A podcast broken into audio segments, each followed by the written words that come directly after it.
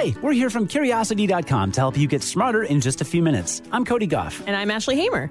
Today, you'll learn about how scientists finally solved the mystery about how friction causes static electricity.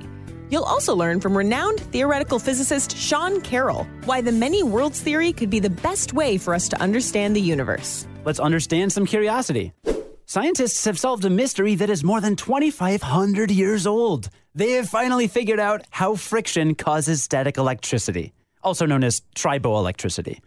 And this new knowledge could have implications for electrostatic applications, like harvesting energy in printing, and for avoiding potential dangers, like fires caused by sparks from static electricity. As reported by Futurity, Northwestern University researchers created a new model that shows that at the nanoscale, all materials have rough surfaces with countless tiny protrusions. When two materials rub against each other, those protrusions bend and deform. Those deformations give rise to voltages that ultimately cause static charging.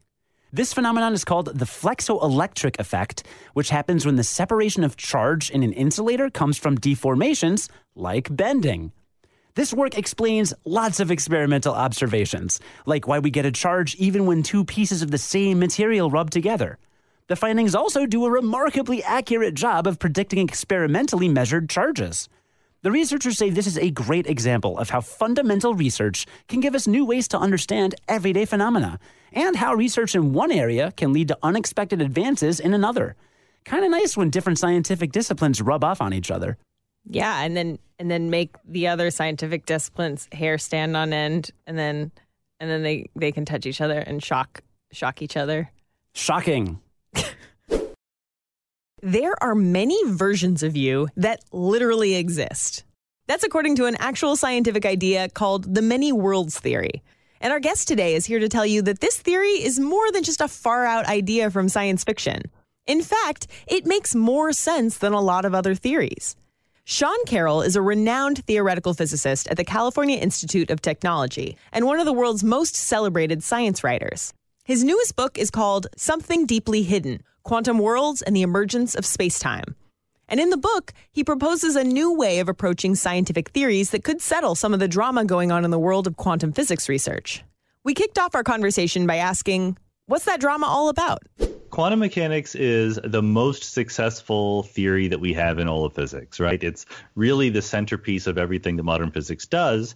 And yet, we don't understand it. it. We've had this set of rules for doing quantum mechanics since the 1920s, but it's kind of a black box. We can set something up and we can say what's going to happen next, but we don't know why. We can't actually say what are the details of what is happening. And for decades now, physicists have been content with this. They they seem to be satisfied with not understanding their best theory of nature. I personally think that it's holding us back a little bit when we try to ask questions like how do you quantize gravity or what happened at the Big Bang. So I think that it's time to face up to the puzzles of quantum mechanics. That seems so strange to someone outside of physics that people wouldn't want to dig into the details of how quantum physics actually works. Do you know what the reasons are for that? I think that it's a complicated mix of things. I mean, part of it is just the historical fact that there was this debate between Niels Bohr and Albert Einstein, with Einstein saying, you know, no, this quantum mechanics is great. I helped invent it, but it's not the final answer. We need to really dig into what's going on. And Bohr and his school at Copenhagen saying, no, you know, we, we know it well enough. We should move on and do other things. And Bohr was much more persuasive in the popular arena. And the other thing is, of course, we had other things to do. You know, physicists were fascinated by particle physics and condensed matter physics and astrophysics. And so rehashing the debates about the foundations of quantum mechanics seemed like a waste of time. Or at worst, it was something closer to philosophy than to really doing physics. The Copenhagen interpretation of quantum mechanics is the reigning theory, and it was largely devised by Niels Bohr and Werner Heisenberg in the mid 1920s. Here's Sean with a quick overview of how it works and why it doesn't work. So in quantum mechanics, when we have a little system, uh, quantum mechanical object like an electron or some other elementary particle, quantum mechanics says, unlike classical mechanics, there's no such thing as where the particle is located. Instead, there is this cloud of probability that we call the wave function. And the problem is that's fine, you know, you could deal with that. But the problem is that when you look at the electron, when you ask where is it, I'm going to locate it by taking a picture of it. You don't see a cloud of probability. You see the electron located at some point. So that's the measurement problem of quantum mechanics. Why is what we see when we look at it different than how we describe it when we're not looking at it? And Copenhagen says, well, there is a sudden, random, discontinuous change in the state of the electron when you look at it. It was this big fuzzy cloud of probability, and then it snaps into some location kind of randomly. But this, of course, is kind of preposterous because what do you mean look at it? Like what what counts as looking at it? Does it have to be a person? If I, what if I just bump into it? What if I look at it but not very accurately? Does that still count? And no one is ever able to answer these questions.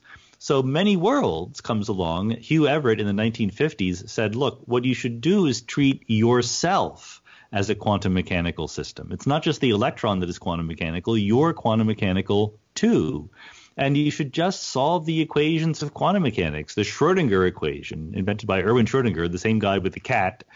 And you should ask, what is that predicting? And what it predicts is that you become entangled with the electron and you branch into a whole separate set of worlds. In each world, you saw a particular outcome, but the whole set of worlds have all the outcomes still in them.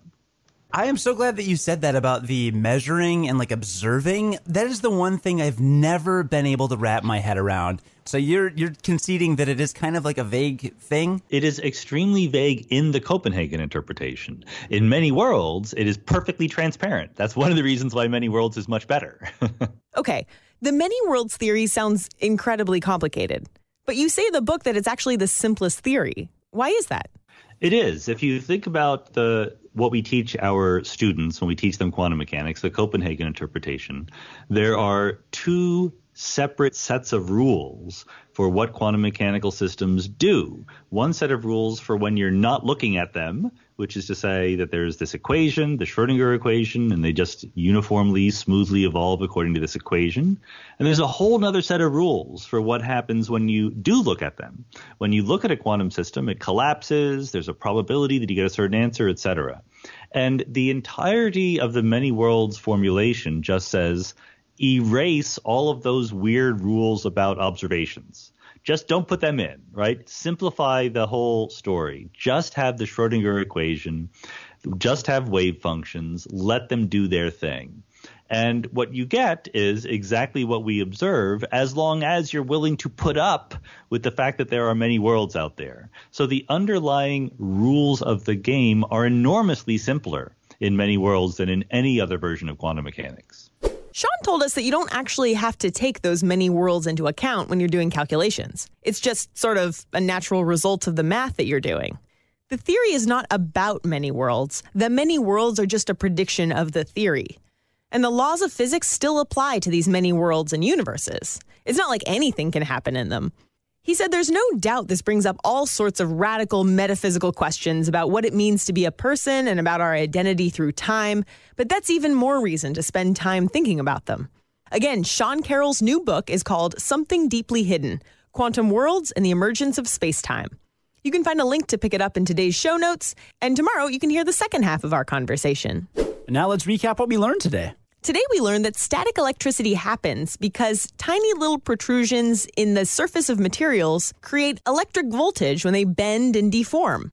So, the next time it's winter and you're walking in socks on carpet and you get shocked by your doorknob, now you know why. There's the rub.